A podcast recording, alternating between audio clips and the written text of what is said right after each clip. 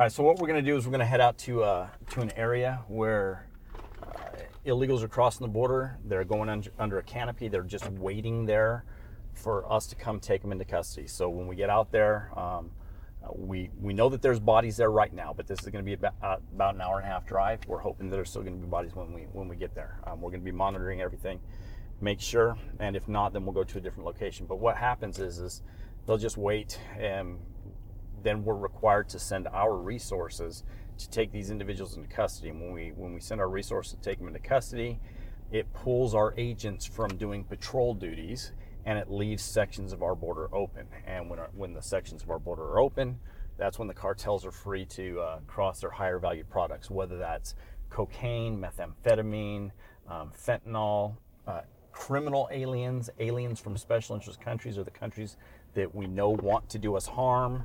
Um, you know, that's when they're free to cross their uh, their higher value. In fact, when we get out there, we're going to take you to a section of the border where, because we just don't have anybody patrolling, they're cutting the fence and they're taking out sections of our fence, uh, which then allows them to get their uh, their higher value products across. So that's what we're going to go out and see today. Um, give you an idea of just how vast it is, um, how wide open it is, and, and basically how much the cartels are pretty much controlling Um, sections of our border. So how much of the trafficking is controlled directly by the cartels? Everything. Wow. Everything. Nobody nobody crosses. So w- when I first came in the patrol back in nineteen ninety-seven, there were still a lot of mom and pop organizations um, that would do the smuggling, and you know, people were able to, to do it themselves. Now everything is controlled by the cartels. Nobody crosses the border illegally unless the cartels allow it. So is the Mexican government doing anything to... No. to fit- Absolutely nothing, and and they have no incentive. I mean, it's it's it's funny when you when you look at the the cartels. Although they're an illegal business, they are a business. They they generate revenue, and all of that revenue is going back into the Mexican economy. And so when you look at the billions of dollars that they're making, um, just on on human smuggling alone, you're, you're talking billions of dollars. Well, that's money's going back into the into the economy. Then, of course, on top of that, you've got the drug smuggling and the revenue that's that's going back in the economy. So the Mexican government has no incentive whatsoever to stop this. Um, they they don't want to stop it. That's why they're not doing anything about it. You mentioned a moment again, a moment ago, people coming in from special interest countries. Mm-hmm. How, how many people? I mean, do we have, even have an idea how many people are coming in from terror hotbeds? Play. So so the vast majority of those people are going to want to evade apprehension. They're not going to want to get caught. Um, but we do still have a lot of people coming in from Uzbekistan, Afghanistan, um, Iraq, uh, Syria. We still have a good number. Uh, that, but by percentage, it's a low number compared to other countries. But it's still enough that it, it should give anybody pause about what's going on. And then on top of that, you have the ones that are getting what we call gotaways, the ones that are getting away. Um, we have a minimum of a thousand gotaways every single day, every single day, wow. A minimum. Um, and so, and again, because those people don't want to get caught, you have to ask yourself, well, who are they? Right. Where right. where are they coming from? Um, what are their intentions here in the United States? And we just have no idea. What's the demographic breakdown of the people who are who are crossing? So the vast majority right now are coming from, well, I, I, sorry, I shouldn't say vast majority. Majority are coming from Mexico, then Venezuela, Cuba, Haiti, um, Guatemala, El Salvador, uh, Honduras. Um, the, the typical countries that we have seen um, in, in the past. But what we're seeing and what I'm hoping that you're going to see out here is we have seen a huge uptick, huge uptick in the number of Chinese nationals, Um, the number of, of Eastern Europeans, and the number of people coming from African nations. Um, huge uptick in, in what we're seeing now. And, and how about men versus women and ages? So uh, a majority of the people that cross our border illegally, unlike what the mainstream media will tell you, these are not family units. A majority are single adults that are of military age. So when they talk about unaccompanied minors, are they talking about ten-year-old kids, or are they talking about sixteen-year-old boys? sixteen. So, so we, we see a majority. If if, if we deal with unaccompanied um, minors, we're dealing with teenagers. That's it's not it's not two-year-olds, five-year-olds, ten-year-olds. We do get them. That does happen, but a majority are you know the sixteen, seventeen, and the problem with that the problem with that is there's no way for us to vet that they're actually that age. I mean, all we have to do is look at Florida. Um, uh, just a couple, I, I want to say it was two years ago, um, um, we released an individual that claimed to be seventeen. Turns out he was twenty-four and committed murder in Florida, uh, murdered his foster father.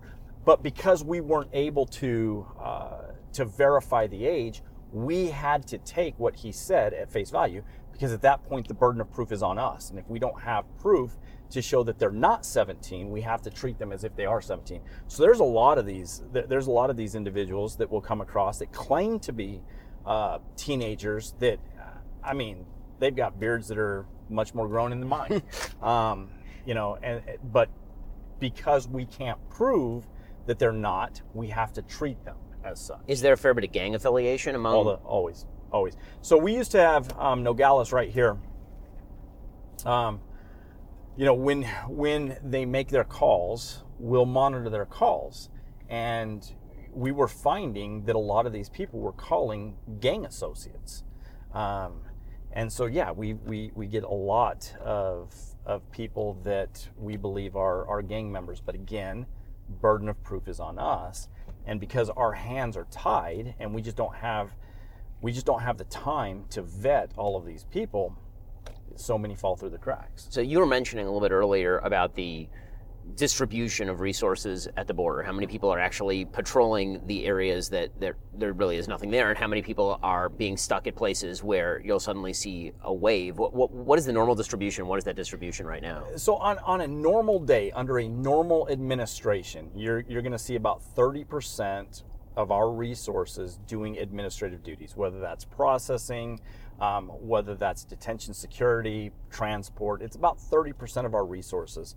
We'll, we'll be doing administrative duties. Right now, uh, at any given time, ninety percent of our resources are doing administrative duties, while only ten percent of our resources are patrolling. So we should, to, to be able to optimize uh, the number of our personnel that are actually patrolling the border, we should be deploying seventy percent to patrol the border. And right now, at any given time, it's ten percent. Where we're gonna go, we're gonna be lucky if we have ten percent of our resources patrolling the border. So why is the Biden administration doing that? What's the purpose of, of putting so many people on administrative duty? Uh, I mean, that's that's there's there's a lot of opinions out there. Um, I I personally believe if you look at uh, if you look at the White House, if you look at the political appointees, the original political appointees in D H S, now these are people that came from activist backgrounds. Um, These are people that want open borders, uh, you know, and why they want the open borders, we can all opine about that. Um, I personally believe that it's all about this woke culture, um, recognizing that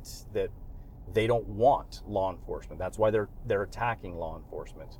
Uh, you know, you want to get rid of the bad law enforcement officers, get rid of them. You know, we're all for that. I, the the people that want to work for with bad law enforcement officers are the good law enforcement. They, they want to work with them less than anybody. Um, you know, we advocate getting rid of the bad apples, um, but they like to paint everybody with that same brush because they want to get rid of um, the rule of law, um, which then leads to, you know, the power that they that they want. The Democrats, it's all about power, and they the way that you stay in power is to get rid of the rule of law. So walk me through the normal process when somebody either shows up at the border or shows up at a port of entry and you guys have to get involved. What does that look like? So we don't work at the ports of entry. There's there's two different agencies within C B P.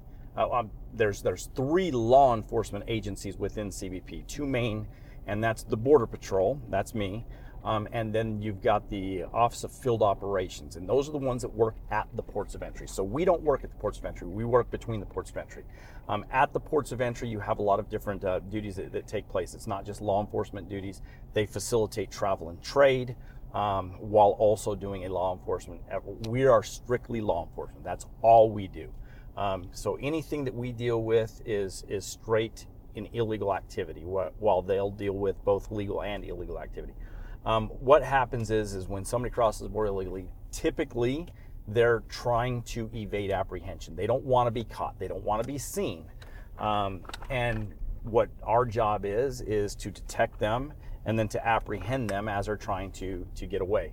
Um, right now, what's taking place is these people are just crossing the border illegally, basically waving their hands in the air at our cameras saying, hey, here I am, come get me.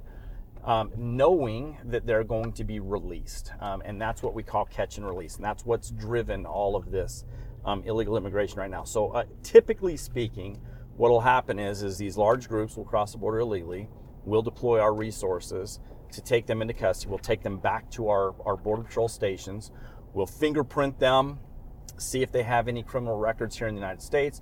We also have access to Interpol, see if they have any Interpol hits, but we do not have access to their criminal records in other countries. Just don't have that access. Um, so if they have a criminal record here in the United States, we'll uh, we'll put them in prosecution proceedings. Um, if they don't have a criminal record here in the United States, we'll process them with what we call a notice to appear, and we'll release them into the United States. With that notice to appear, they're supposed to show up to their court appearances, but they don't, because the vast majority of these people that are claiming asylum, they don't have a legitimate claim. And the burden of proof is not on the government in this case to show that they don't have a claim. The burden of proof is on that individual to show that they have an asylum claim. And that bar is is is high and should be high, um, and they can't do it. So what they do is, once they're released into the United States, they disappear into what Obama termed the shadows of society, um, and, and we never see them again. So these people that have been released into the United States under President Biden, and we're talking about five million people that have been released under President Biden, they're ne- never leaving this country, ever. Um, they're here to stay, uh, not because they're legal, it's because there's no resources to go find them. And even if you were able to track one or two down, then the court proceedings are going to take so long, and the administration recognizes this, and that's why they do it. It's it, again, it's just chaos that they've caused. So on, on a day-to-day level, when you pick somebody up, where do you bring them to actually, quote-unquote, process them before we, you just release them? into We the take interior? them back to our Border Patrol stations. Mm-hmm. Um, that's, that's where we have our, uh, our holding cells. Um, that's where we have our computers to fingerprint, uh, do all the processing. We take them there. Um, once a determination has been made on what we're going to do with them, uh, then we, if they're going to be released, which ninety percent are being released, if we're going to release them, uh, we release them to non-governmental organizations who are being funded by the federal government. It's a, they're being funded in back channels, but they are being funded by the federal government. Um, if they're going to be held in custody, we'll then tra- we'll, we'll then um, transfer custody over to ICE, um, E R O. Enforcement Removal Office, um, and then they'll be held by ICE. But a lot of those numbers, even even that we transfer to ICE, they're being released from ICE's custody as well, because ICE just doesn't have the bed space to hold them. So when it comes to the, the statistic turned away at the border, mm-hmm. you see that a lot, and you saw it a lot under Obama particularly. The the idea that there was an arrest taking place, and it was akin to, you know, an arrest being made, somebody be, being put in detention, and, and in, on the interior of the United States. But they're treating that the same as somebody comes to the border and then they were turned away. What does it mean to turn somebody away at so the border? So we, we call them turnbacks, and, and those are individuals that make an illegal incursion into the United States, and then when we're trying to apprehend them, they will turn back and they will run back into Mexico. And, and when I say that, it's literally they will run back into Mexico. Um, that's what's called a turnback. Um, Then you've got another pathway of, if we take somebody into custody, they're from Mexico. Um, instead of taking, um, you know, an hour's worth of resources to process that individual, we'll give them what we call a voluntary return, where we'll just take them right back to a port of entry and send them back into Mexico through a port of entry. Um, and then, of course, then then there's the N T A processing. That's an individual that we take into custody. We process them with a notice to appear. That notice to appear can take anywhere between forty-five minutes to three hours, depending upon where you're from. And so if you think about the number of man hours that it's taken to process these people, you know, eight thousand apprehensions per day, the, the man hours that that takes to process those individuals is, is astronomical. Now, in order to claim asylum or refugee status, essentially, do they just say magic words? Is they, it, do. they do. It's all like Michael they, Scott walking into the office and saying, I declare bankruptcy. All they have to do. The only thing they have to do is say, I fear going back to my country. They don't have to give a reason. Um, in the past, they had to give a reason. Um, now, all they have to do is say, the magic word is, I fear going back to my country. And once they say that, then they have to be processed for release. So when it comes to something the media's paid a lot of attention to when it was Trump president, but not, not Biden, family separations, what, what are they talking about there? So what happened was was there was a, what, what we called a consequence delivery system. So somebody that crosses the border illegally, that is that is an it's an illegal act, so they can be prosecuted for that act. Um, that prosecution can be ten days in jail, just depending upon what an, uh, what an administrative judge determines. So if you prosecuted a, and let's say that you had uh, a father with a fourteen-year-old child, and they make an illegal entry, we can't prosecute that fourteen-year-old. That's the, our laws don't allow us to do that. Um, but we can prosecute the uh, the father with uh, with a law that's called eight U S C thirteen twenty-five, um, entry without inspection. We prosecute that individual. That that individual for that prosecution time will be taken away from that child. Once that once that person serves the time, then that person is reunited with the child. What we saw under President Trump was a lot of these parents. So we saw a lot of crossings where people would claim to be family units, but they weren't family units. Um, they would use these children as a way to try to get released into the United States. Um, and so a lot of these, these they they didn't claim their children again. Mm-hmm. After after the pro, after that process was over, they didn't claim those, those children again. But make no mistake, even Jay Johnson, um, I, I did a C N N interview, I, I want to say it was on Wolf Blitzer, and Jay Johnson was on directly before me on a, on a show before Wolf Blitzer, and he said, yeah, you know, family separations took place under Obama too, just not at the level that they saw it under Trump. Uh, when, if you're a, if you're a United States citizen, and you have a child, five-year-old, ten-year-old, fourteen-year-old, doesn't matter, and you commit a crime, when police take you into custody, they're going to separate you. That's what happens. You you have to separate a minor from an adult, regardless if it's regardless if it's a family member, to go forward with a prosecution. Um, this just gained an awful lot of attention because of the children that were uh, that were left that that either they weren't claimed or there were cases. There were cases, just like there have been cases under Biden where D H S were not able to um, to find the, the the child or the the parent. Um, so that's what the family separation is. So how has policy changed? You've been, you've been in, doing this for what, twenty-five years mm-hmm. at this point? So how has policy changed across various administrations? So we've the the major policy changes came under under Trump. Well, I'm sorry, let me let me take a step back. So what we saw is we saw a huge policy change under under Obama. Obama's first term, he was pretty good on border security. They, I cannot complain about President Obama under his first term. His second term, when he became a lame duck, when he didn't have to um, run again, when he didn't have to campaign anymore, that's when we saw the true colors come out. Um, that's when we started to see the catch and release Um, taking place at, at a level that we had never seen before. So what it is, is the government has what's called prosecutorial discretion. They can decide who they're going to prosecute and who they're not going to prosecute. They can also decide when they're going to prosecute these individuals. So, for instance, if you, if you commit a crime, say uh, you rob a Target store, okay, and police arrest you, you'll be arraigned, and in your arraignment, you're going to be released pending your your court case. Okay, so what, what the Obama administration did was they started releasing people en masse, something that we had never seen before, um, and called it prosecutorial discretion, saying, well, we are going to put them in deport- we're, we're going to put them in deportation proceedings. They will see a judge later on down the road. Um, and that's why we saw a huge increase in unaccompanied minors, family family units, um, and then of course the cartels exploited that with uh, uh, by crossing when, when we didn't have our resources in the field. So that was one that was a major policy change that we saw. Then when Trump came in, and, and let's let's be honest, twenty nineteen was a was a pretty rough rough year.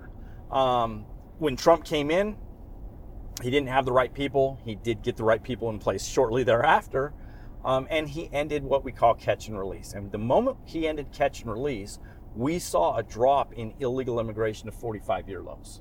Um, I'd never seen anything like it before, as quickly as before, and, and I work with this, the administration on these policies. And catch and re- ending catch and release amounted to holding people in detention until they could or, be processed and deported, correct? Or having them wait in Mexico pending their mm-hmm, asylum mm-hmm, proceeding. Mm-hmm. Um, now, the reason why that dropped illegal immigration is because people are not going to give thousands of dollars to the cartels just to be held in custody or to have to wait in Mexico pending their their proceeding, because they know that they're not going to be able to prove that they have a legitimate asylum claim. And because they're not going to be able to prove that, they're going to stop coming. So right now, what they're doing is they're exploiting the loopholes in our immigration system. They're claiming asylum, don't have a legitimate claim, but nobody's going to hear that claim for years down the road, and that's when they disappear once they get released into the United States. So you, you're talking about, you know, so Trump yeah. and, and sort of the, the So what timeline. He did was he ended catch and release. Mm-hmm. He ended it. Um, and once catch and release ended, that's when we saw a huge drop in illegal immigration. Um, drug smuggling went down because we were able to go after the cartels. So we saw a huge drop in uh, in the amount of drug smuggling that, w- that were taking place. Um, and, and what's what's funny, again, going back to the cartels, this business, what they do is they watch the ebbs and flows of our politics. They know what the politics are here in the United States, and they will exploit what is taking place. So then Biden comes in, and he immediately, immediately got rid of all of the effective border policies that Trump had. And from day one, we saw a huge spike in illegal immigration. Not only did we see a huge spike in illegal immigration, but we saw a huge spike in the in the amount of fentanyl that were on our streets. And the D E A has said that ninety-five percent of the fentanyl that we see on our streets is coming from Mexico. Um, so you're going to hear a lot of people, and, and this is going to be a, a liberal talking point. Um, they're going to say, well, the drugs are coming through the ports of entry. We seize more drugs at the ports of entry. Of course we seize more drugs at the ports of entry. That is a secure location. We can go through every single vehicle with a fine-tooth comb if we want. But between the ports of entry, if you don't have any agents there, how are you going to detect it? How are you going to seize it? Right. So it's it's it's a complete, it's a talking point. Well, more drugs are coming through the ports of entry because we seize more drugs at the ports of entry. Yeah, we seize more drugs at the ports of entry because we have more personnel at the ports right, of entry. Right, it's the drunk searching for the keys under the lamppost. Exactly, yeah. exactly. Or if, uh, if a tree falls in the forest and no one's around, it doesn't make a sound. Right. You know, if no one's around to see the drugs cross the border, did it really cross? Right. Um, but we know that it manifests itself on the streets, and that's why we have so. So under Trump, when we were able to go, when we were able to control illegal immigration, we were a, also able to go after the cartels. And if we can go after the cartels, we can save Americans' lives. But now, because illegal immigration is is sky high, we just don't have the ability to go after the cartels, and that's why we see so many, so so much drugs on the streets today. So, what would it mean to go after the cartels from this side of the border? So, from from this side, it's all about intel. It's all about having um, personnel available um, to respond to illegal incursions. If you don't have that personnel available, then then they're free. It also is about intel, but when intel is strictly tied up dealing with illegal immigration rather than Um, the the human trafficking, and there, there's a huge difference between human trafficking and human smuggling. Um, human trafficking is once you get somebody into the United States, that transaction has not ended. Now that person goes into indentured servitude, whether that's into the um, sex industry, whether that's to the sweatshops, until they pay their their debt off. That's trafficking. Human smuggling is when the transaction ends the moment they get into the United States or their, their final destination in the United States. And so intel just doesn't have, because we're dealing with so much um, just illegal, the, the sheer amount of illegal immigration, intel just isn't free to go and, and, and try to monitor the cartels, um, go after their specific operations here in the United States. Um, I've testified before Congress on multiple occasions. Uh, Chief Patrol agents ha- have said many times that the cartels don't just operate in Mexico. They operate on this side of the border as well.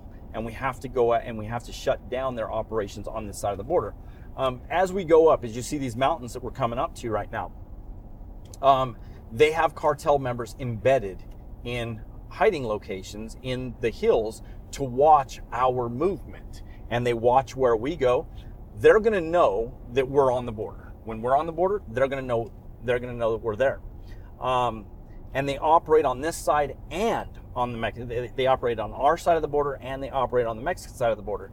And that's what we have to be able to go after. And in a normal time, what we'll do is we'll monitor the cartels on our side of the border, and we'll send um, our what we what's equivalent to a police force SWAT team.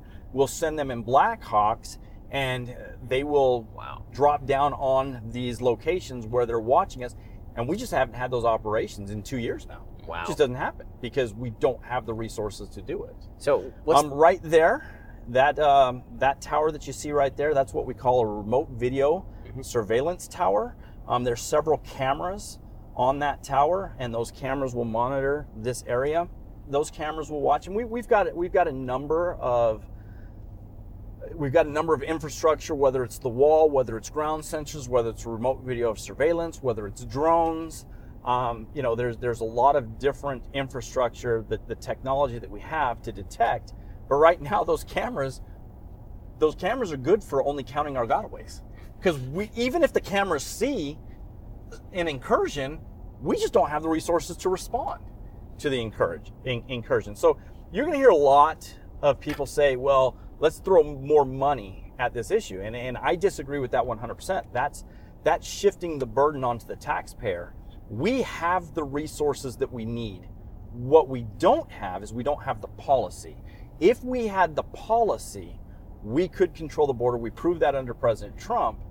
Um, they just don't won't give us the policy that's necessary to secure the border. And so everybody's talking about throwing more resources, but that's just throwing money into a black hole. Because if you give us more resources, all that's going to do is mean that we're processing more people through. We process more people through. The cartels bring more people up. It just does nothing. Exactly. I talked on the show today about this, the, the fact that there are basically two ways to to deal with the flood of illegal immigrants at the border, if you consider it like a hose. One is to actually stop the flow of the illegal immigration, and the other is to open the spigot. and and what they're what they're doing is opening the spigot at this point. So what's the additional level of danger that you guys are having to experience being short-staffed? Um, so this is, again, this is the brilliance of the cartels. Uh, the cartels understand uh, understand that if they harm one of us, that's going to be, bring media attention to the issue. And if media attention is got brought to the issue, then it makes it more difficult. So they really do not go after us that hard unless we come across a very big drug load. Then it becomes uh, becomes very dangerous. But when we're dealing with illegal immigration, the cartels are pretty much hands off when it comes to harming us. Now, every now and then, um, you'll get a smuggler that that's high, and they'll start fighting with us. That does happen. Um, and, and every now and then a shooting will take place, but it doesn't happen as much as what people would think it does, because it doesn't behoove the cartels to do it. So there's been an enormous amount of focus on the border wall or the border fence. How much is that helpful in terms of the fencing? How much should should those resources be put to, to different use? So the, the border wall is extremely effective when you're dealing with gotaways. The border wall does nothing for asylum, because that border wall, and you're going to see the wall um, today, that border wall is not built right on the, the U S Mexico border. It's built with a, a little bit of a buffer inside the United States, generally speaking, three feet. Um, and so once somebody gets to the wall, they're actually in the United States. And our laws, all it does is require somebody to be in the United so States to claim asylum. And yell asylum. Yeah, so yes, so all they do is walk in. Um, and the reason why the wall is not built right on the border is because of international treaties with Mexico. We have to clean, and, and you can't go into Mexico to clean, um, you know, where where water will, will wash trash and, and, and debris up against the wall. We have to take care of all that because of international treaties. And so the wall is built actually off. Um, but even even if the wall was built right on the on the on the border, um, once somebody starts to climb over that wall, it's not like I can climb up top and push them back down. Mm-hmm. I can't do that. Um, that would be a civil rights violation. And so once they basically once they hit the wall, all they have to do is say asylum.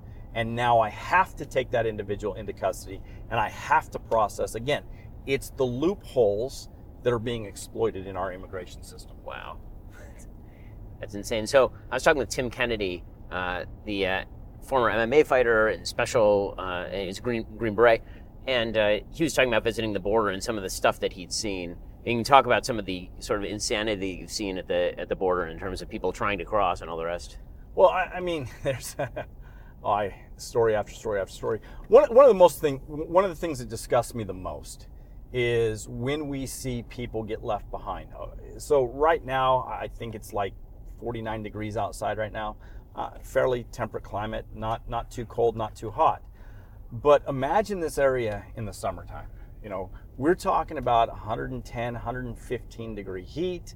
Um, if people cannot keep up, so when when groups cross the border illegally and they're trying to evade apprehension, they're trying to get from point A to point B as quickly as they possibly can.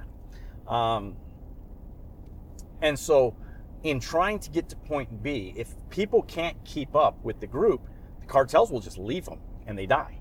You know, and, and they don't care. They don't care. What's also disgusting is cartels will purposefully leave people as a distraction for us.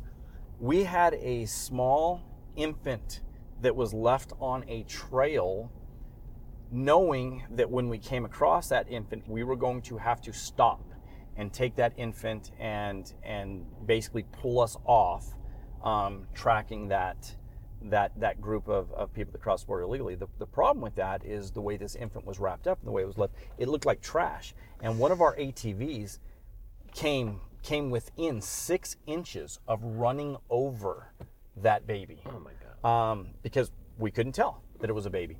And they will they will leave. And, and then the other part about it is, is is there's a danger of us running over that baby because we don't know it's a baby. It just looks like a, a, a blanket on the ground. But if we don't come across it, because oftentimes we'll jump off the trail to try to get up ahead of them quicker, and so we won't stay on the trail. So if we didn't stay on that trail, that baby would have been left there to die. This is what this is. These these cartels, they do not care about human life. Absolutely do not care. All they care about is generating profit. So the federal government claims the right to enforce all immigration laws. Um, they say that that states um, don't have the right, and that would include um, um, tribes or Indian mm-hmm. reservations. They don't have the right, so no, they can't. They can't prosecute somebody. Now Texas is challenging that. Texas just passed a series of laws that say that they do have the right, um, and and uh, the Obama, I'm sorry, the Biden administration just today filed a lawsuit against those um, those laws, and so it'll be interesting to see what the Supreme Court. Yeah, I remember they did the same thing with uh, Jan Brewer, right? When Jan yep, Brewer was the, the governor of area. Yep. Yep. Uh, but Texas wrote their laws differently. I mean, they, mm-hmm. they obviously knew what it they, had. Yeah, they obviously looked at that, saw why why the Supreme Court um, ruled against that, and they wrote it differently. I I think there's a good chance Texas prevails. So, what's been the impact on this area in general from illegal immigration, the local towns? I mean, how how is this area supposed to absorb this number of people coming across the border? So this area has not been impacted greatly. Um, Tucson is a little bit different, but but this area right here, because the vast majority of these people right here are trying to evade apprehension. So mm-hmm. they're trying to get from point A to point B as fast as possible, not get taken into custody. Um, what we do, and, and, and one of the reasons, again, one of the brilliance of the cartels, you're gonna notice just how remote this is, where we're gonna go to. Um, It's not like they're crossing people in Nogales. It's not like they're crossing people in um, right next to Sierra Vista or Douglas. They are purposefully going out to the most remote location. This is one of our checkpoints um, that we're coming up to right now. They purpose. They are purposefully going out to one of the most remote locations on the entire border, and they're crossing people there because they know that the amount of time that it takes for us to get our resources to that depletes the amount of people that we can have in the fields, and then they they exploit those other areas where we had to pull resources out of the field. So again, they're they're very, as far as tacticians go, these people are brilliant mm-hmm. in in what they do. They they know what to do. They know how to do it. but it still comes back down to policy. So to answer your question, this area has not been impacted very much.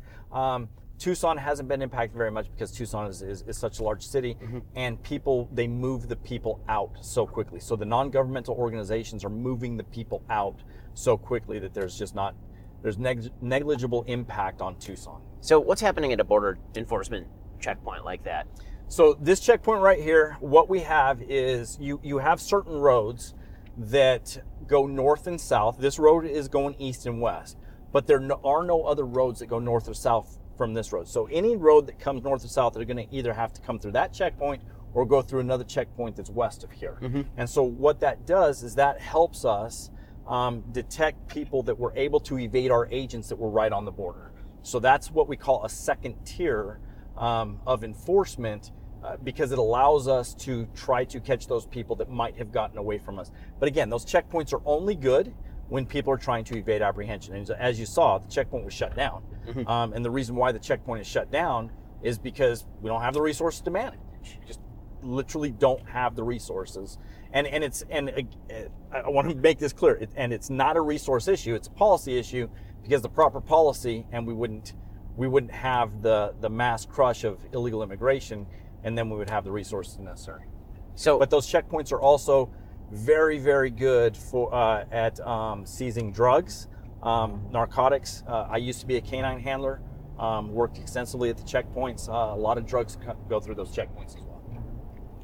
So how are, are people crossing these in, by caravan on foot, basically, mm-hmm. this area? Yep, yep, yep. Yeah, no, they don't. Nobody drives them across the border, mm-hmm. um, unless you're trying to evade apprehension. But these caravans that want to give up, that they just claim asylum knowing that they're going to be rewarded for violating our laws with the release, um, they all cross on foot.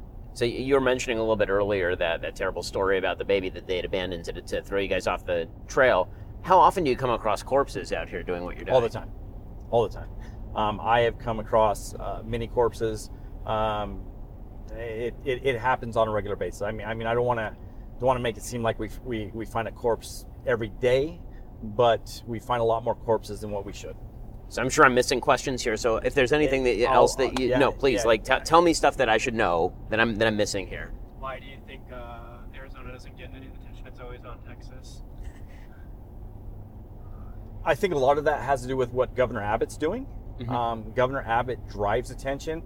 Um, he is the only border state governor, as far as the Southwest border goes. Uh, I'm sorry, Republican border state governor, um, California Democrat, Arizona Democrat, New Mexico Democrat. Um, and so they're not driving attention to the issue, whereas Governor Abbott is. Um, the other thing is, the other reason why um, Texas gets a majority of the attention is because air, the illegal immigration that we're seeing in Arizona is relatively new. Whereas Texas, it's Texas has been ground zero since Biden came into office. Arizona has started to heat up within the last year. Mm-hmm. It seems like it would be easier to cross the border over here than it would be to cross the border in Texas, given the river. It is. It's it's it's much easier, but you know. So what what we deal with um, on the south side of the border is you've got you've got different cartels. So in Texas, the Gulf cartel, which drives all of the illegal immigration, controls all of the illegal immigration. What they, what their business model was based off of was lower, lower cost, higher volume. And out here, the Sinaloa cartel in Arizona, they always dealt in um, higher cost, lower volume, or people that wanted to evade apprehension. And so what the, the Sinaloa cartel has recognized um, how much the Gulf cartel has been able to make off of higher volume, lower cost. And so they've also jumped into that as well. And so we didn't see asylum seekers out here because that wasn't the Sinaloa cartel's um, business model. Now they've adopted that business model, and that's why we're seeing asylum seekers out here now too. In terms of the drugs that you're seeing, so you mentioned fentanyl. What what percentage, how much of every different drug are you are you seeing? So in in all honesty, we don't seize very many drugs anymore, because we just don't have people in the field to, to do it.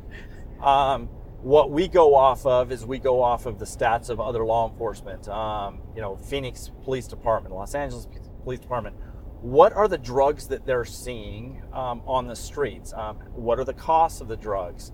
Um, you know, how, how is that fluctuating? And that tells us how much um, is, is, you know, how much is on the streets. So we're we're seeing a, a huge uptick in, in the amount of cocaine that is on the streets. We're seeing a huge uptick in the, the amount of fentanyl, um, obviously, on the streets.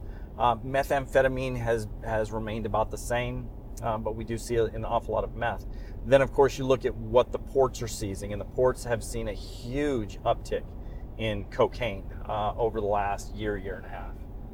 What's the morale like with the officers? Oh, I've never seen morale lower in, in, in my twenty-five years, ever. Um, and and it comes it comes down to simply the vast majority of law enforcement. We we got into law enforcement in the first place because we wanted to make a difference. We wanted to do something that we thought would make a di- that we thought would make a difference, um, protecting people, serving people. That's that's what we wanted to do. Right now, we don't do. The the joke is is we're no longer the Border Patrol. We're the Welcome Patrol. And anytime that that happens, you know that you're not able to do the job that you were supposed to do, um, that is protecting the American people. And that's it's completely demoralizing when that happens. It, it is really amazing that I mean I. talk to Democrats who are down here, even Democrats down here are screaming at the federal government to, to do something. The federal government is doing nothing. So the problem, though, is, and, and I'll use Johnson and Adams as the, uh, I forget the mayor of, of Denver, his name, um, but he's just a newcomer. Um, but Johnson and Adams, they're not screaming at the federal government to shut down the border. That's not what they're screaming about. They're screaming at the federal government to give them more money. That's what they're screaming about. We don't have the resources to deal with these people. When in reality, if they really wanted to do something, scream at the federal government, scream at Biden to actually implement the policies that are necessary. Look, nobody is against legal immigration. And I don't know of a Border Patrol agent that wants to send a legitimate asylum seeker back to their country. None of us want that. None of us want to send somebody back to their country that's going to get murdered or tortured because of their religious um, affiliation, their political beliefs, or, or any of the other things that would qualify for asylum. None of us want that. But we also know that the vast, vast majority of these people do not have a legitimate asylum claim. And so we want to be able to protect those that have a legitimate asylum claim while also being able to remove those that do not. And that's what the federal government does, isn't giving us. Um, The federal government could do an awful lot just through executive authority alone, um, but they won't do it. And so you hear right now, and, and one of the things that, that just frustrates me so much about the mainstream media is I couldn't care less if people agree with me if, or if they disagree with me. Couldn't care less. What I care about is that the the American people have the entire story, that they have everything, and that they can then base their opinion off of all of the information. And that's what the mainstream media generally hides, um, to drive a specific narrative. And we just want to have that honest conversation. And then if we have that honest conversation, then everybody can can can look at it. We do not have to release people, okay? So if, if somebody has a legitimate asylum claim, what's wrong with holding them in custody pending their their their proceeding? There's nothing wrong with that. Okay, we recognize that there are there are asylum issues, but what we're not going to do is we're not going to open up the floodgates by releasing you, because that then draws everybody, and that is the magnet that causes people to cross our borders illegally. It's also the magnet that allows the cartels to go throughout the world and advertise their services. It's our policies that are allowing the cartels to generate the record profit that they're generating right now. How did you get into this? Into the Border Patrol? Yes. So, what made you interested in doing that? I was always interested in law enforcement. Um, uh, my father's a, a retired lieutenant colonel with the with the military. When I was in um, when I was going to college, he recommended that I look at the Border Patrol. Um, he was doing a, a Joint Task Force six with the Border Patrol as a military officer, and uh, he recommended that I got it, that I looked into it. I looked into it, said, "Hey, yeah, something I want to do." You know, and, and what's funny about that? So, being in the military, I, I moved around my entire life: Korea, um, Texas, uh, Kansas, Alabama. Moved around my entire life. Uh, but I did graduate um, here in Arizona. I spent the last three years of, of high school here in Arizona. Um, and I lived in what is considered a border community. I didn't even know that Border Patrol existed. Uh, you know, back back in nineteen ninety-two, back in, uh, you know, ninety, ninety-one, ninety-two, when I was here in Arizona, there wasn't uh, an illegal immigration issue. And so I didn't even know that the Border Patrol existed, and I lived only fifty miles from the border. Um, so, yeah, I, I found out about the Border Patrol through my through my father, and said, yeah, that looks like good, looks like something I wa- I'd want to do.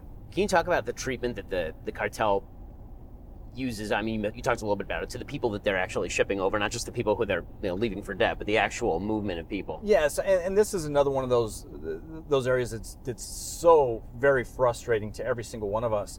Um, when we take people into custody, you can see it. Uh, the, they, they exhibit all of the signs of having been um, sexually assaulted, uh, physically assaulted, you know, beaten up, um, extorted, uh, having more money taken than what they originally thought the contract was going to be.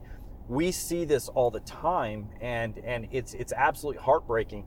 Um, I remember, you know, back in the uh, at the height of of President Obama, and when we were dealing with so many unaccompanied children, it was our agents that were bringing in formula. It was our agents that were bringing in diapers, toys.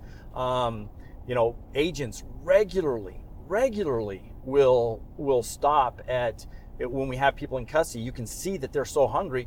We'll stop and buy food for them um, because the cartels do not care about them. All they care about is making the money. They also know that they can they can. do anything that they want to these people um, with impunity, whether that's uh, um, sexual assault, I, I, uh, let's call it what it is, rape. Um, you know, people are also murdered on a regular basis by these cartels if they don't pay or if they fight back. And so, again, it's just, it's so, it's so disappointing, and, and, and that is not a strong enough word, but it is so disappointing knowing that these people that will not are not willing to shut down the border, that are advocating all of this, that they're the ones that are encouraging all of this violence against these these immigrants, um, and and they don't care. Even even the people that claim that, oh my gosh, you know, we have to have open borders because of these poor people that that want to escape poverty or whatever they want to escape, and yet they're the ones, it's their policies that are driving these people into the hands of the cartels to get raped, murdered, um, assaulted, all of those things. And they know it, and they know it. But because it shutting down the border wouldn't fit their narrative, they don't care. They're willing to forego the human... Again, it's it's it's... that's one of those things that's very difficult to talk about. Um, we've all seen it. We've all seen it in the face of these of these women, of these children. Um, we've all had to hear the stories of it, and and knowing that policy would stop that, and these people that claim to care about people aren't willing to give the policy. That's it's it's disgusting to every single one of us. When you talk to the people who you're picking up, why do they say that they're coming, just generally speaking? Jobs, jobs, ec- ec- economic reasons. The the the vast majority. Every now and then, you'll you'll get an honest person saying, "Well, you guys out for too many free social benefits. Coming for free social benefits." I mean, you know, if if anybody does not believe that the law that California just put in place, free health care for people that are in the country illegally, if they don't think that that's going to drive up illegal immigration, they're stupid. Of course it's going to drive up. That's the magnets. It's our social benefits. There's a reason people aren't going to Canada. I, I mean, come on. Canada's a beautiful country. I worked for eight years on the northern border um, in Maine and Montana. Um, Canada's a beautiful country. They're not going to Canada. You know why? Because Canada guards their jobs like there's no tomorrow. I, I'm, jobs in Canada are sacred. Um, social services are sacred in Canada. We we just give them out freely here, and that's why that's why these people aren't going to Canada. If they were truly fleeing because they feared um, persecution, they wouldn't care what con- they wouldn't care what safe country it is that they go to. But they're not. They're not going to Costa Rica in mass. They're not going to some of the other safer countries, Chile in uh, in South America, Argentina in South America. Um, they're not going to the other safe countries um, that exist around the world. They're coming to the United States. They're not going to Canada. And they're coming here because of everything that we offer to even those that are here in the country illegally. Are they telling you openly that they're coming because Absolutely. Biden versus Trump? Absolutely. I, I mean, I, you know, it's it's obviously I, I, I have good relationship with an awful lot of people in Fox, um, uh, you know, and, and, and I talk with a lot of them, and I've encouraged them to ask certain questions, and they have. And we've we've we've seen it on T V. Um, Bill Mnuchin has done a great job of asking people, "Hey, why are you coming here?" And they'll say, "Because Biden is allowing me to come." I yeah, they'll you, you know, and, and and Ben, what's what's so funny about that is that person right there should have been prosecuted for entry without inspection. But that person's not going to be prosecuted, and the person knows it. They they know that they're free to tell to to tell us why they're coming. They know that there's not going to be any consequence for it. All they know is that they just have to give us that buzzword. I'm scared to go back to my country. I'm, I'm sorry, buzz phrase. Mm-hmm. All they have to do is give us that, that buzz phrase. I'm scared to go back to my country. And then, then they're and then they're in the process. That's insane. So the, this administration keeps saying over and over that the only way to stop all of this is to cure domestic problems in El Salvador, in Guatemala, and the Northern Triangle countries. And I mean, number one, good luck with that. But Kamala Harris doesn't seem like she's equipped to do that or many other things. Um, but you know, what, what do you make of that critique? So we're not equipped to. It, it doesn't matter. Trump's not equipped to do that. Reagan, you know, I, I love Reagan. Reagan wouldn't have been equipped. We can't control what other governments do. Um, these are very, very corrupt governments. El Salvador, Honduras, Guatemala, Mexico. We're talking very, very corrupt governments. If we were to give money to them, it's not like that money is going, going to go back into their economy to build up the infrastructure. That money is just going to go in their pockets. Um, so there, we can't control what happens in other countries. We can control what happens here. And that's what, what our focus has to be. It has to be right here. We know that this irregular migration, this is, this is a, a buzz phrase that this administration made up. We'd never heard the, the, the phrase irregular migration until this administration. You can look at, minus Ukraine, minus what's happening in Ukraine right now, and we do we do apprehend a lot of people from Ukraine.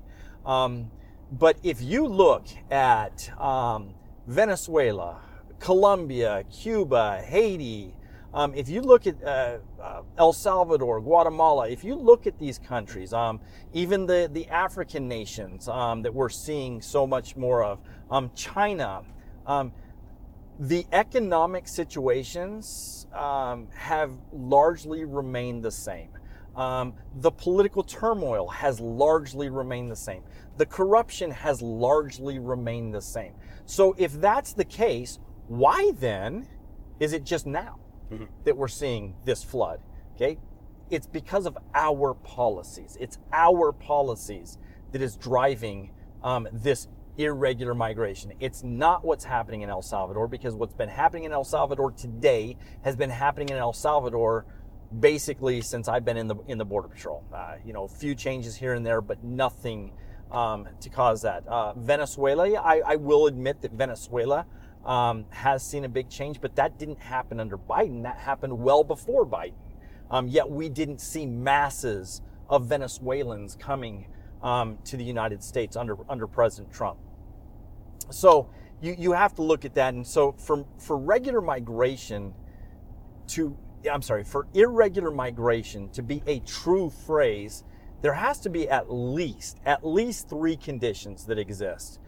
Some major change would have had to have happened in those countries that would have caused so much turmoil. And again, it, it just hasn't, not in every single one of these countries. Um, uh, No policy could have changed here in the United States from administration to administration. Um, ah, dadgummit. And if they're true asylum seekers, they would be going to countries that would offer them safety, not just the United States. But none of those three exist. None of those three exist. So this this idea of irregular migration, all that is is is just a buzz phrase that allows the media to give, the, the mainstream media to give coverage um, uh, for this administration, for what they're doing. So there's been a lot of talk about Alejandro Mayorkas and D H S. Where do you put the responsibility with Mayorkas, with Biden himself? Because I know that the, obviously House Republicans are talking about possibility of impeaching Mayorkas. It seems like that's not going to solve the problem because Biden's no. just going to replace him with the it, next guy. It, exactly. But but there still has to be accountability. Um, you know, if, if Mayorkas can't get the job done, then he has to be held accountable. I personally know that Mayorkas has tried to get the administration to implement the proper policies. Um, but they haven't implemented the policies, so it does fall on him.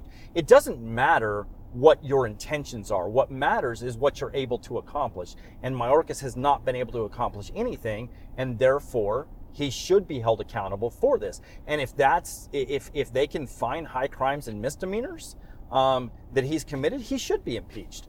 Um, but you can't give, just because um, he works for Biden, you can't give him a pass and say, well, everything falls on Biden. It does fall on Biden, but Mayorkas is a piece of that cog. And so that ha- those people have to be held responsible for what we're seeing. Um, so what's the differentiation of responsibility between C B P and ICE? So C B P is an agency within D H S. ICE is an agency within D H S. Uh, let me see. So let's use the Department of Justice as, as an example. So the Department of Justice has the F B I. The Department of Justice has A T F.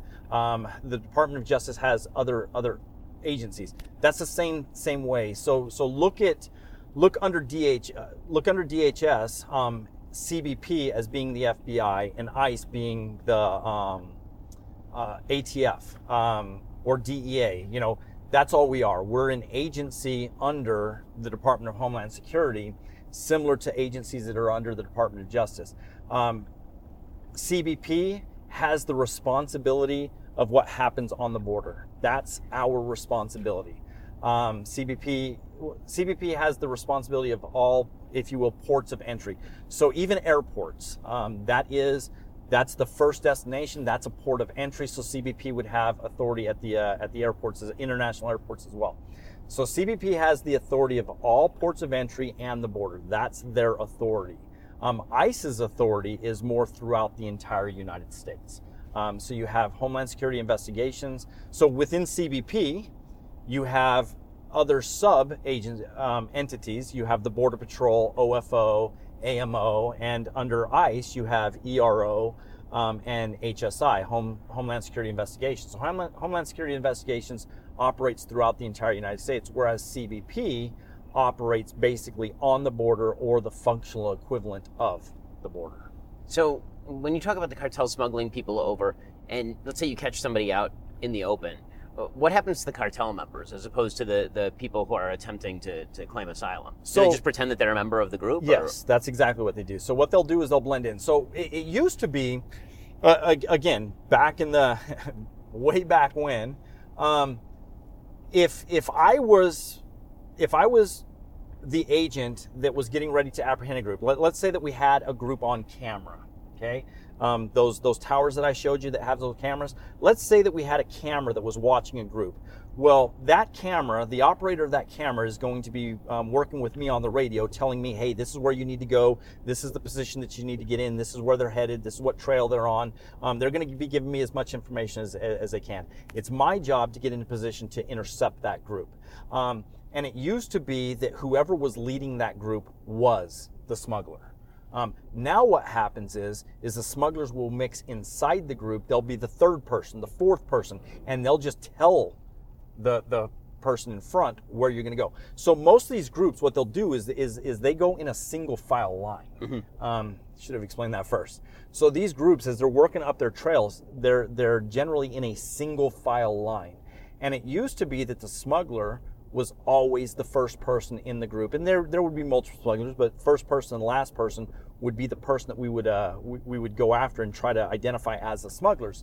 Um, now what they've done, because we we were so effective in doing that, so now what they do is they just mix in with the group and then just tell the group where to go. And, and so, so if they have a weapon on them, they just ditch the weapon the minute yes, you guys yes, drive up. Yep, yep, yep. They'll they'll ditch cell phones. They'll they'll they'll ditch any identifier. So we're literally um, asyluming into the country just people who work for the drug cartels. Oh, I'm sorry, say that again. We're just asyluming into the country yes. people who, who well, work for the drug cartels. Well, I mean, yeah. Or at least catch and release it. Yes, they'll, they'll, well, so so the, the smugglers of these people that are crossing that are just giving up, the smugglers yeah. won't cross with them. Mm-hmm. These are the these are the ones that are trying to evade apprehension. What I just gave you right. is, is the ones. So the smugglers, what they'll do is they'll bring them. So, so where we're going, there is no infrastructure on the south side of the border. There is no large um, town, city, or anything on that side of the border. So what the smugglers will do is they will drive them out to what we call the drop-off place. They will walk them to the border and they will tell them, go right there, and those are the people that you need to tell that you that you fear going back to your country. And that's what the, that's what they do. So they don't actually cross into the United States. Where they cross into the United States are the ones that are trying to evade apprehension, those that are trying to get away. Those are the ones that that that they come. But even those groups, even if you're trying to evade apprehension, those groups know that it, they say once the we same catch thing. Them, yes, they then say, asylum, I'm scared to go back to my country. And even though they were trying to evade apprehension, we still have to treat them the same. So yes, those smugglers will also say the same thing. But then what they'll do is once they're released, they'll just go back into Mexico mm-hmm, and mm-hmm. bring up another group. Given the situation, what's the response time if somebody is evading capture and you get a call? What's the response time to even get somebody over there now? It it it really depends on where we're at. Um, it also depends on how many how many people we're dealing with at that specific time. So right now, um, there's a lot of times that we can't even respond. So even if um, the cameras or a ground sensor um, goes off, we can't even get anybody there. Um, but generally speaking, just it really. There, there's so many factors that will depend on what the response time is, how, what's the closest agent, um, um, you know, where is the crossing taking place, what is the terrain like, what is the, the road when, you know, r- right now we've been on pavement the entire time. Well, we're going to get off pavement and you're going to see just how difficult that is, and, and you'll see how long it would take um, to drive to any given location um, based upon the roads that we have. So. When we talk about uh, technology infrastructure, different things like that, one of the things that we just have not done is if we would grade roads along the border mm-hmm. that would give us better access, it would be a lot easier for us. We just haven't done that. We've we become enamored with, and, and look, your your listeners, your viewers aren't dumb. Um, they know how our government is. They, they know how government contracts work. Um, There's no money in grading roads, but there's an awful lot of money in selling drones to the government. There's an awful lot of money in selling cameras to the government, ground sensors to the government. There's an awful lot of money in that. There's no money in grading roads. um, and so you just don't get that big push, even though that would be, you know, some of the, you, you hear walls. Walls um, are, are medieval, um, you know, uh, whatever century um, um, technology. Walls are insanely effective for people that are trying to evade apprehension. Mm-hmm. Insanely effective.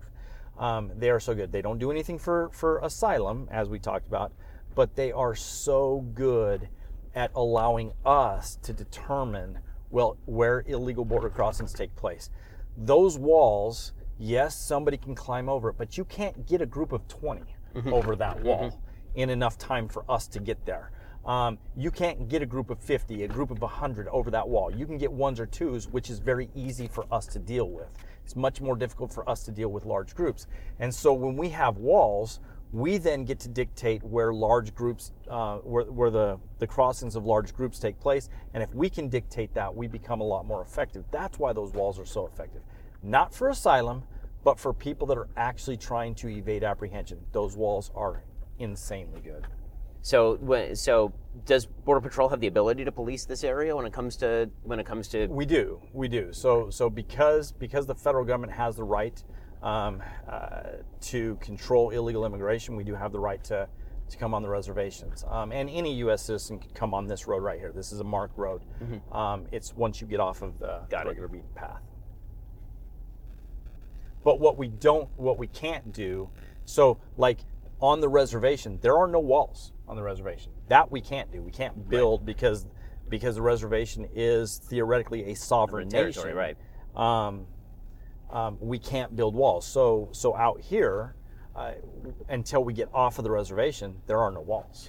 One of the things that I was noticing is I was looking at, at the website for you guys today, talking about the, the number of border encounters month on month, which is just insane since Biden took office, and it was three hundred thousand in December apparently. But when what I was noticing is that the seasonal variance is just not even remotely what it was. No. I mean, the, the, it used to be, I would assume, that during the summer when it's really hot, you would get a lot of seasonal people like, okay, well, that's not the best time to go. I'm going to go another time. Actually, actually, it's it's the exact opposite. Okay. Believe it or, believe it or not, believe it or not, I know that now they know it's convenient, so it doesn't matter. You can just common sense says that they would cross in, in, in the cooler months.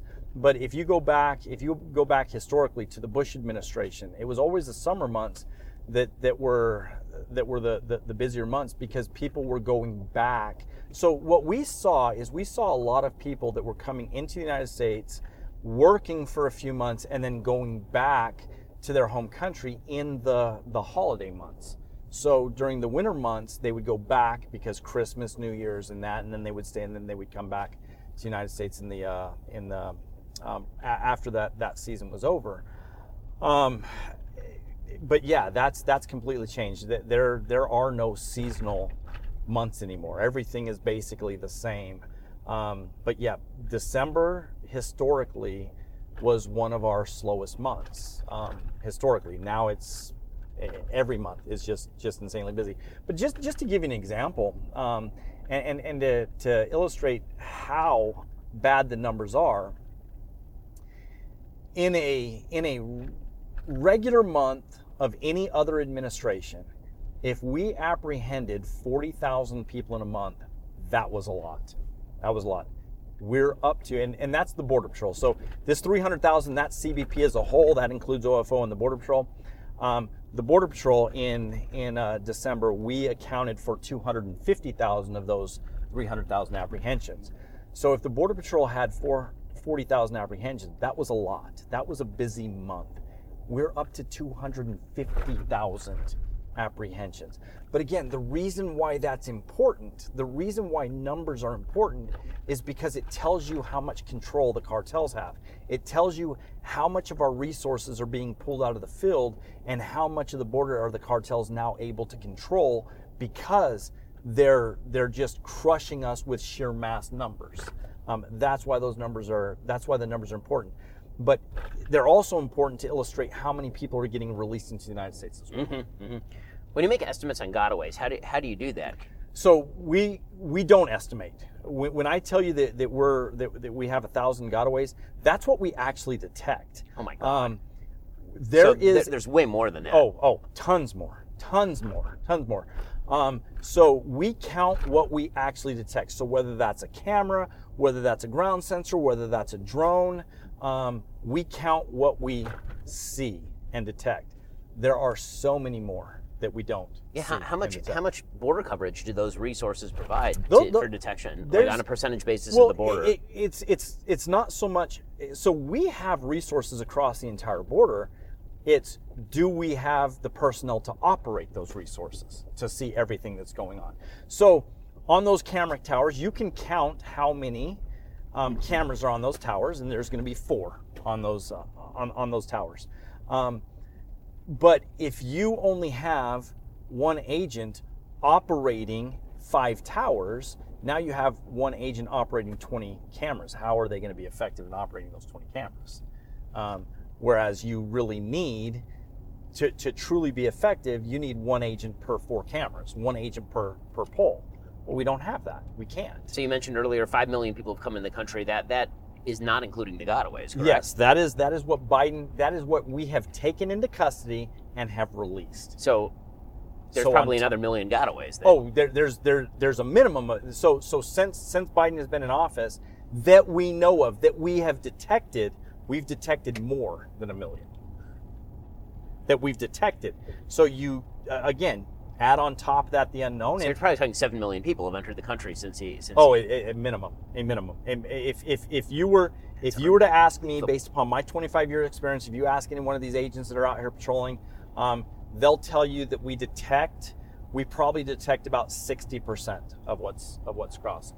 So if we detect sixty, you know, if we detect sixty percent of the gotaways, there's been another, you know, um,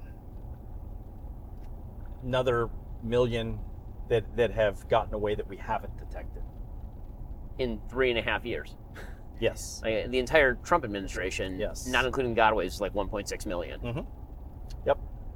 And and and that's also very different. So you can't even compare the Biden administration to the Trump administration. The reason is, is because under the Trump administration, we were catching the same person over and mm. over and over again. So so when we when we uh, under the Biden administration, if we catch three hundred thousand people, it's three hundred thousand people. It's three hundred thousand different people. Right. Under Trump, if we caught ninety thousand people, it was probably thirty thousand different people. Wow. We just caught that person over and over and over again. So yeah, it's it's apples to oranges comparing um, what what took place. So you'll hear a lot of people, you'll you'll hear a lot of people say, well, well, look at look at May and June of, of twenty nineteen. You know, Trump had one hundred thousand apprehensions. Well, yeah, yeah, we did, we did, but but that one hundred thousand people was actually just thirty thousand different people. Whereas Biden, it's three hundred thousand different people. So if you could make one single executive action, the most important one, what is the single most important executive action? I would re-implement Remain in Mexico. And if the if the U S population didn't have the stomach for Remain in Mexico, I would implement holding people in custody pending their, their deportation or asylum proceedings. Now, the pushback on that is going to be, well, we don't have the resources to hold that many people. You don't have to, because the moment you start holding people, they will stop coming. So, uh, you know, this this whole pushback of, well, where are you going to find detention facilities to hold three hundred thousand people per month? Well, you don't have to. We have the, the detention facilities that we need, because once you start stop once you start holding them, they will stop coming. That's been proven. That's been proven time and time and time again. That's the policy. That's where that's where it comes down to policy. Don't throw money at it. Um, have the policy, have the policy, and then once you have the policy, then evaluate, do we need more money? But if you just throw money at it, now you're just wasting taxpayer dollars. Give the policy, then come back and evaluate. Okay, so take me through like a day in the life of what you do every day. Do you want a day in the life right now, or do you want a whole day in the life in the normal administration? Oh, why give me both? So, um, oh heavens, it's it's so different now uh, because there's so so many. Let me start in in what would have happened under a normal administration. So, and I'm sorry, Miami-Dade Police, right? Yep. Did you guys? But before you received your daily assignments, did you guys have a muster or a, a pre-shift briefing? Did you guys do that? Roll every day. Okay, a roll call. You guys call it a roll call. We call it a muster. So what happens is, is Border Patrol agents will show up to their assigned station, and we'll meet in a briefing room, and we'll get a briefing of what just took place on the shift before us. And then we'll receive our assignments. Um, you're going to go to this area, you're going to go to this area, and so on and so forth. And then we would go out to that area. While we're in that area, um, what we're going to do is we're going to drive along the road, and we're going to look for, we're going to try to, with without using cameras, without using the, the, the various infrastructure, we're going to try to detect those that the cameras might have missed. So we're going to look at the, on, on the on the dirt roads, and we're going to look for footprints.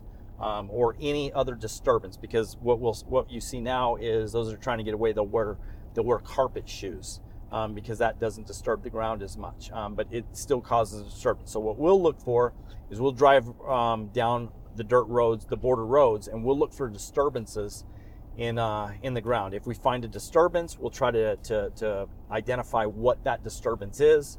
Um, and then what we'll do is we'll actually just park our vehicle right there. We'll get out of our vehicle on foot, and we'll start what we call pushing the group. We'll we'll we'll start tracking the, the what we call sign, the footprints in, in the dirt. And while we're doing that, we'll be radio ahead. We'll be radioing back to the control room and saying, "Hey, cameras, I got a group. in this area, can you start panning around looking for that group? And then we'll also communicate with other agents and try to get another other, another agent up ahead of us. And we'll we'll look for specific landmarks. Um, the, you know, the group is headed towards, you know, whatever that, I, I don't work this area, so I don't know what that peak is called. Mm-hmm. Um, but if I'm chasing group, I, I'll say, hey, I'm in, I'm I'm right off of this road. Um, I'm headed directly towards that peak. And then as I'm pushing them, if they if they change location, if, if they veer to a different location, then I'll radio. And, and what I'm trying to do is I'm trying to get another agent ahead of me um, so that they can intercept the group. It's, it's very important that I stay behind the group um, because without staying behind the group, then you can lose it and you can't get the agent ahead of, ahead of you. Um, so generally speaking, it's not the agent that what we call, again, pushing the group. It's not that agent that's going to make the apprehension. They're not going to be the, the one that arrests. It's going to be that agent that's ahead of them, but it's going to be that agent that's behind the group that is able to get that other agent up up ahead. And so that's that was our bread and butter. And you're doing most of that on foot? Oh yeah, yeah. Oh, now now if if there if if there was a way that I could get, you know, like I can't drive, right? So the reservation, I can't drive across the reservation, but public lands, yeah, I can drive across public lands. Um, if there's public lands, what I'll what I'll do is I'll just roll down my window, stick my head out the window, and follow the as I as I'm as I'm driving on public lands. Um, but like out here, you can't do that out here. You can't do that on private land. Mm-hmm. Um, and so yeah, you have to get out on foot and you have to push them on foot. But then also when you're in the mountains, um, and we chase a lot of people through the mountains. I mean, in the mountains, you obviously can't drive that. You have to you have to do all of that on foot. Um, and you're still trying to get people up um, up ahead of you to, to intercept the group. Um, but that that really, I mean, it was it was an immensely enjoyable job. All righty, folks, we reached the end of today's show. We'll be back here tomorrow with much more. I'm Ben Shapiro. This is The Ben Shapiro Show.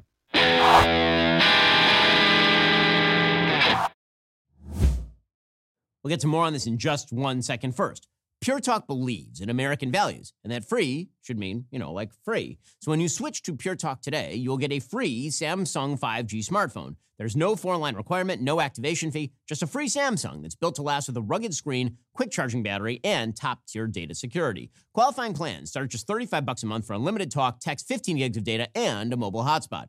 Pure Talk gives you phenomenal coverage on America's most dependable five G network. It's the same coverage you know and love, but for half the price of the other guys. The average family saves almost one thousand dollars a year. So I challenge you to choose a company that actually doesn't hate your guts and shares your values. Let Pure Talk's expert U S customer service team help you make the switch today. Go to puretalk.com slash Shapiro to claim your eligibility for your free brand new Samsung five G smartphone and start saving on wireless today. Again, go to puretalk.com slash Shapiro to switch to my cell phone company. I've been using them for years. They're fantastic. You'll love them as well. Go to puretalk.com slash Shapiro and claim your eligibility on that free brand new Samsung five G smartphone. Start saving.